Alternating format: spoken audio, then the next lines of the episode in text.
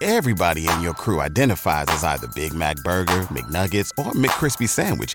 But you're the filet fish Sandwich all day. That crispy fish, that savory tartar sauce, that melty cheese, that pillowy bun. Yeah, you get it. Every time. And if you love the filet of fish, right now you can catch two of the classics you love for just $6. Limited time only. Price and participation may vary. Cannot be combined with any other offer. Single item at regular price. Ba da ba ba ba. We get opening round North Dakota Omaha, and it's not at the Ralph. Hello, it's at Yeah. Baxter Arena. Should be fantastic Yeah. atmosphere tonight. Uh, one of the most respected voices in all of hockey, and a, uh favorite of all of ours, and one of the good guys in the sport. You hear him on CBS Sports Network, among other places. Dave Starman joins us. Dave, thanks for your time. Great to have you on 1620 The Zone. Oh, no, it's, it's awesome to be on. I appreciate you having me. I'm just getting a little concerned. I know I'm in my mid 50s and I follow the Viagra commercial, so I'm a little a little thrown off. We'll take care of you. It's, Right uh, out of gate. you know, for all guests that come on the show, we hook them up with Viagra. So, Dave, if you'll hold on the line when we're done, we'll. Uh, Jimmy will get your information. hey, um, this is you. You you know the NCHC very very well. Does this seem like a a, a different year because we're not talking about UND has home ice or Duluth is a wagon? I mean, it, Denver is really really good and they've separated themselves. But how would you sum up this year in the NCHC? That's a great question. And the NCHC this year, for a while, everybody said, well, the NCHC is down and the NCHC is not what the Big Ten is this year, and it's it's maybe it's losing its prominence. And I think that you know when you talk to the coaches throughout the conference, and these are subjects that we bring up in just kind of in ca- casual conversation, and it's funny because most of them have said that early on in the season, most of the teams in the NCHC were getting their goaltending situation straightened out.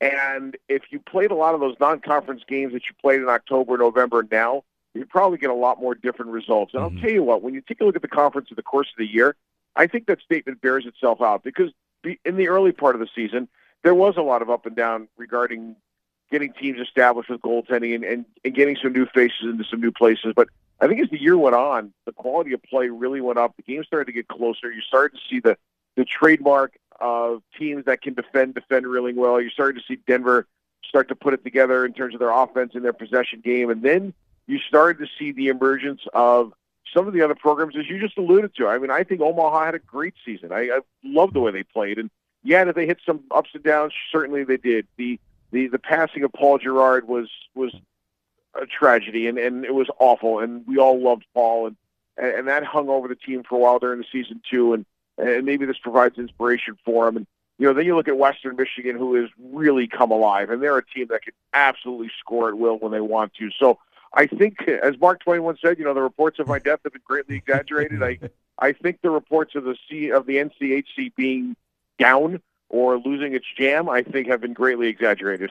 Uh, It's interesting, Dave, you bring up the goaltending because if you look at this series in Omaha, two teams that have maybe gone from one to the other and maybe feel like they've settled in. When you look at what DeRidder's done with North Dakota, but also having Hellsten there a lot of last year and then a, a part of this year, but also even with Omaha and Jake Kucharski, who hasn't been all that bad, but Simon Latkoczy has really kind of come on lately. So, I mean, it, when you talk about figuring out goaltending, do you kind of look at these two programs in the NCHC as a good example? I think it's a great example because DeRidder came in as a one-year guy. North Dakota might be the hardest place in the world to come into as a one-year mm-hmm. guy. It's a it's a bit of a different animal. I've always said to people that playing goal for North Dakota is like playing goal for the Montreal Canadiens. You are mm-hmm. in such a fishbowl.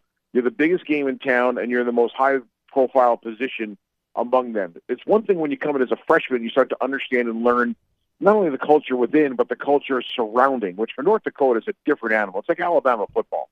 So I, I think getting used to that takes some time, and I think DeRidder, as the second half went on, found his traction. He's a great kid, and I think he figured it out. And and then when you look at Omaha, it, like I think this, I've been watching this Latkoczy kid for a long time. It's no disrespect to his partner, but you know, watching him back to the World Juniors, it's there's a very funny story of how he wound up getting traded to the Chicago Steel, and I was minimally involved in it during a conversation I was having with their GM. So I'm a big fan of this kid mm-hmm. because of how far I go back watching him. But I like I really think that these are two programs who once they got their footing and their traction down in net really changed their fortunes as the year went on. So, sticking with the Chicago Steel, because I'm going to tie this into something you also mentioned that I hear a lot in college hockey as the portal has become part of the conversation. Jackson Jackson Blake is he's he's really really good, and he's a leading scorer for UND. He came from the Chicago Steel. He's a, he's a freshman, so he's going to put the puck in the back of the net. So he comes to North Dakota like a lot of guys under whether it be Gino or Blazer or or uh, Brad Berry now. They get them when they're freshmen and they work them through the system. But we've seen at North Dakota and other storied programs how the portal has impacted. It's either giveth or taketh away. What's your thoughts on how the portal has affected college hockey, not only at the top, but throughout the entire sport? You know what's really interesting is it's had a, first of all, it's had a huge impact. And I think for the most part, it's had a pretty good impact where it needed to. But I think overall, it's it's a disaster in terms of you've got to re-recruit your players all the time. I mean, the lack of commitment and the lack of loyalty by recruits to programs is a huge concern right now uh, in, in coaches' conversations, and I, I think that's uh, that's not a great thing for for our game. But I do think that there are some situations where you know, especially with the Ivies, like the Ivies, you can't have that fifth year transfer student come in. Like it's, it's they just don't do it. So all of a sudden, you know, you've got programs that are lining up to raid the Ivy seniors once they get ready to to graduate because you know unless they go back there as a fifth year grad student type of thing, you can't have it. So so that's part of the problem. I think that the I think that the the fact that you're starting to see players having played for three schools, like that's not what college sports was meant to be. And I understand we all have to evolve, and I understand that uh, nothing will ever stay the same. And the you know the good old days don't last very long, and we all have to change. But I do think that this has had a bit of an impact on college hockey to the point where it is it has probably helped the haves, and it has probably hurt the have-nots a little bit because mm-hmm. what fourth-year player looking to play one more year who's played at a school that's maybe a smaller profile gets a chance to play one year at North Dakota and doesn't take it? and that that can really change the balance of power throughout college hockey. Yeah, and you know we've seen it in the NCHC too with you know Colorado College uh, and, and Mbereko is a great goaltender, but uh, a guy that had been a mainstay there is you know now is St. Cloud State. You know you look at even within the conference that we've seen it, and it's interesting when we kind of look at the hierarchy of the 2023 season in the NCHC, where we've seen even teams like Denver and St. Cloud State, Western Michigan, that have had an addition or two that has really made sort of a difference. And so, you know, when you do kind of look at maybe the the Miami's of the world or, or the you know Colorado College, I think had a better year, Dave, than they have in the past. Still, maybe find themselves a little bit vulnerable to losing some of those players. I mean, is is that kind of what you have seen a little bit here as of late in the NCHC with the, the, those programs in particular? I think absolutely. It's it can work both ways, but I do think that you could be a really you could be a good program in a good conference and have some pretty good players that you spent time and money recruiting, and you run the risk of losing them if all of a sudden you're under 500 and some advisor gets in your ear and says, "Oh wait a minute, this program's not going anywhere. You got to get out now." Yeah. And that to me is, I think it's a concern, and I think it's a concern among the coaching staffs. I think it's a concern among people who are in and around the game. But you know, unfortunately, it's taken on the same dynamic as NHL free agency. You know, mm-hmm. a player can can be homegrown in an organization and and play their amount of years, and then they hit unrestricted free agency, and you know, off they go. And I'm not quite sure college sports is meant to be that way, but let's let's face it, you know, it is now.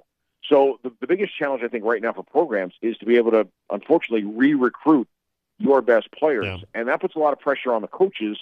Yeah, because you have to keep winning, and and that that has changed the dynamic, I think, a little bit with some of the schools that are a little bit off the radar.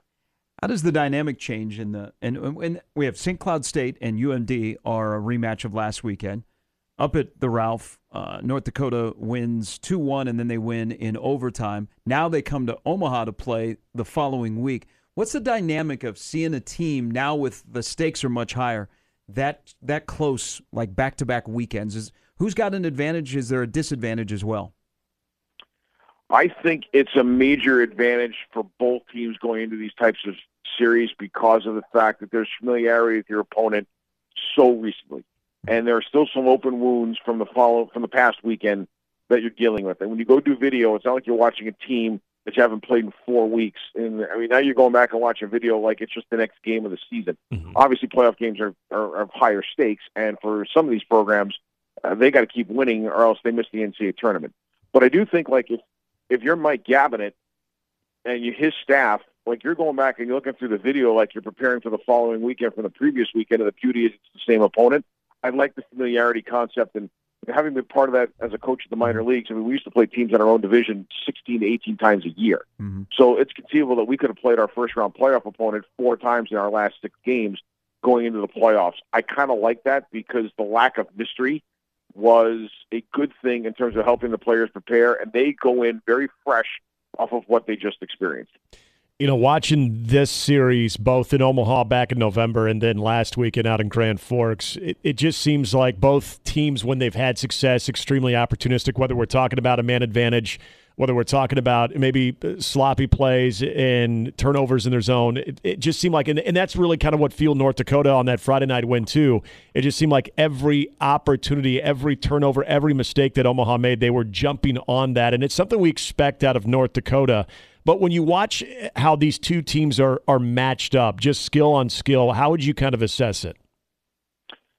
I would say to you that a kid like Jackson Blake is a game breaker. A kid like Riese Gaber is a game breaker. The the one thing that I've always marveled about with Omaha and the success that they've had is they've been able to win games. And as I like to say, you know, they, they are built to play with the big boys, but without that superstar player like a Jackson Blake or a mm-hmm. Riese Gaber or a Tyler Kleven. So I mean, and that's a credit to Omaha staff in terms of the way that they have generated this. So with North Dakota, they've probably got the ability to break open a game at any given moment because of some of the players that they have in their lineup. On the other hand, I think that Omaha is a really structured defensive team, and or I should say they're structurally defensive, mm-hmm. solid, and they can play offense. They can transition. They can get to the net. They can get to hard areas. They can manufacture goals.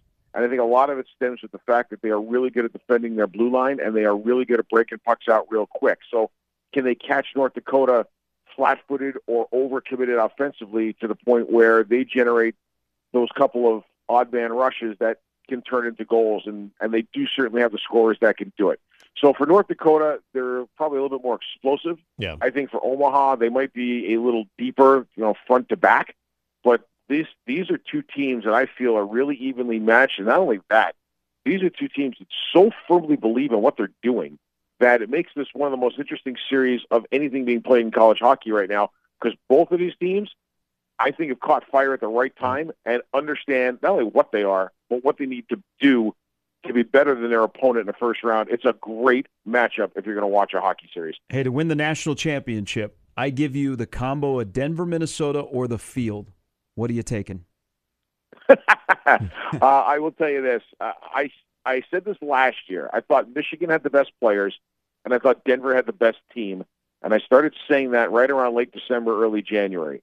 This year, from around late November, I felt Denver had the best team and Minnesota had the best players. So could we be slanting in that direction? I, I think so too. I personally think there's only four teams in the country that I would put a dollar on to win the national title. Those would be two of them. And real quickly too, because I know I know a lot of people don't know about uh, you know Quinnipiac and and just what type of team they have. It's not a, a, a well known uh, name when it comes to collegiate sports, but especially in hockey. Obviously, Quinnipiac has had a hell of a season. Where where would you kind of put them into the pecking order of teams that have a legitimate shot? They are the poor man's version of every good team in the country. and, I, and that's no disrespect to right. This, and that's no disrespect to them. That's actually right. a compliment. Like right. it's funny. They don't. They don't have that breakout superstar that you're constantly talking about. They don't have this team that will blow you away when you watch them. But that team and that program, I mean, that program should get so much more credit and so much more attention than they do nationally because of what they've done over the last 15, 20 years. But just going to this season specifically, they are really, really good goal. The Perets kid is dynamite. They can defend. They play hard. They don't take shortcuts. They fight you for every puck. They are defensively responsible. They they've got methodology in all three zones. They connect all three zones really well. And their head coach is intense as anybody that I've ever met and had the pleasure of working with. Like mm. my thing is this: you, you don't hear a lot about Quinnipiac, but you just might in April. Yep. Hey, one final thing, because I, I want to, with your expertise and your background and just your love of the sport. So last night, you know, around here, Dave, you know, there's a lot of college basketball going on, but there was one of the more intriguing regular season matchups between Boston and Edmonton. And Edmonton's making their East Coast swing, so they go into Buffalo and the place is packed because they want to see 97. And of course, the way Boston is playing, and you got Pastrnak scores his 45th last night, and the Bruins coughed up a late lead, and Edmonton won 3 2. And, and McDavid really didn't do anything, which was kind of a letdown. Every time you watch Edmonton, you expect uh, Connor McJesus to do something. But can you put in perspective what Connor McDavid is doing this year in the NHL, which is the salary cap era and when guys weren't, you know, being Gretzky and scoring 200 points? He's got 124. Can you put that in perspective on the kind of season that he's having? It's, I mean, it's it's historic in in a in a small way, and, and you're absolutely right with with numbers down as opposed to what they were in recent years. Just, just what he's been able to do. It's uh, Pat Ferschweiler had a great line, the coach of Western Michigan. He said, if if you're a first line and you've got to get moved away from a tough matchup, like how good are you really?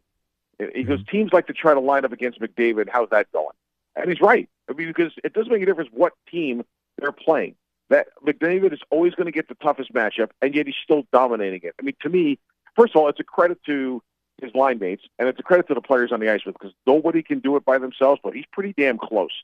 And some of the individual plays that he makes are just outrageous, and it's powered by his feet, it's powered by his vision, it's powered by his hands. It's very rare in any sport, whether it be tennis, football, basketball, hockey, soccer. It's very rare you get a guy like a Messi who mm-hmm. whose hands whose brain and whose body can all work in fifth gear and be incredibly efficient. That to me is what McDavid is. He's a master of his craft because every component of his game can work at speed, wow. but when he slows it down, it can also work in time and space. And that's what makes him just beautiful to watch. One more thing, because you spend a lot of time around the World Juniors. Is Connor Bedard that next guy? Oh goodness, it, he he's something else. And when we talk about McDavid and some of the things that he does at the junior level, that's exactly what Bedard's doing, and that should translate. Again, you're talking about a guy who's got elite level speed, he's got elite level hands, he's got tremendous vision, and you know the one thing that all of these great players have, and Bedard has it. We, you know, you like to call it the it factor, but it's something more. I mean, he's just got big onions, and when when he decides that he wants to do something special, he can because he so trusts his ability to do it but he's got so much swagger in his game that he doesn't even have to think about trying to do it. He just does it because he knows he can. And to me, as an athlete, what a gift. Wow. Hey, I appreciate this conversation. This is a, lot of fun. I, I enjoy your work, and uh, uh, we need to do this more often. Absolutely. Anytime. I love it. And hey, listen, Omaha's been a fun place to be, starting with the pod. It's kind of been like a second home. yeah. Hey, we appreciate it, Dave. Thank you. You got it. Take care, guys. Thanks, uh, Dave Starman, who uh, CBS Sports Network, among other places. Uh, he does love him some Omaha. I think the, the, the life in the pod has aged well. It has. Because when it was going on, people were like, I am the most miserable. I'm spending the whole time at Baxter Arena. I got to go through all these tests in this hotel and by myself. And now, like a couple years later, people are like, man, that was a great experience. I was watching the North Dakota broadcast last week during the hockey series, and they had their senior recognition. They're doing senior videos so during intermission. They were talking about it. Every one of them brought up the pod, how much fun they had in the pod in Omaha, and how that was a, a huge experience, uh, you know, a bonding experience, but also just their enjoyment for Omaha and the pod. Like it's it. I mean, it's not just here too. I mean, not just the TV coverage and whether it was Midco or the NCHC TV and all the reps that came in from the NCHC, but I mean, other teams they they legitimately enjoyed that pod. Which I'm with you. We were geez, a month after having our son, and my poor wife's at home, and I'm spending nights at the arena and thinking, oh, gosh, I got another game too. But well, they really liked it. I mean, they, they they loved it. And it, that was cool. And it was, you know, Mike Kemp and, and the entire staff yep. did a great job with that. Uh, uh, tonight, Omaha, North Dakota, 7 o'clock uh, tonight. Tomorrow, if necessary, they'll be on uh, Sunday. Mike Gabinet, by the way, should be the runaway coach of the year in the NCHC, which he is up for that award. And they'll mm-hmm. announce that uh, next week. All right, Matt Vrzal from the 308 is coming up next. Everybody in your crew identifies as either Big Mac Burger, McNuggets, or McCrispy Sandwich. But you're the filet fish Sandwich all day. That crispy fish, that savory tartar sauce, that melty cheese, that pillowy bun. Yeah, you get it. Every time. And if you love the filet of fish, right now you can catch two of the classics you love for just $6. Limited time only. Price and participation may vary. Cannot be combined with any other offer. Single item at regular price. Ba da ba ba ba.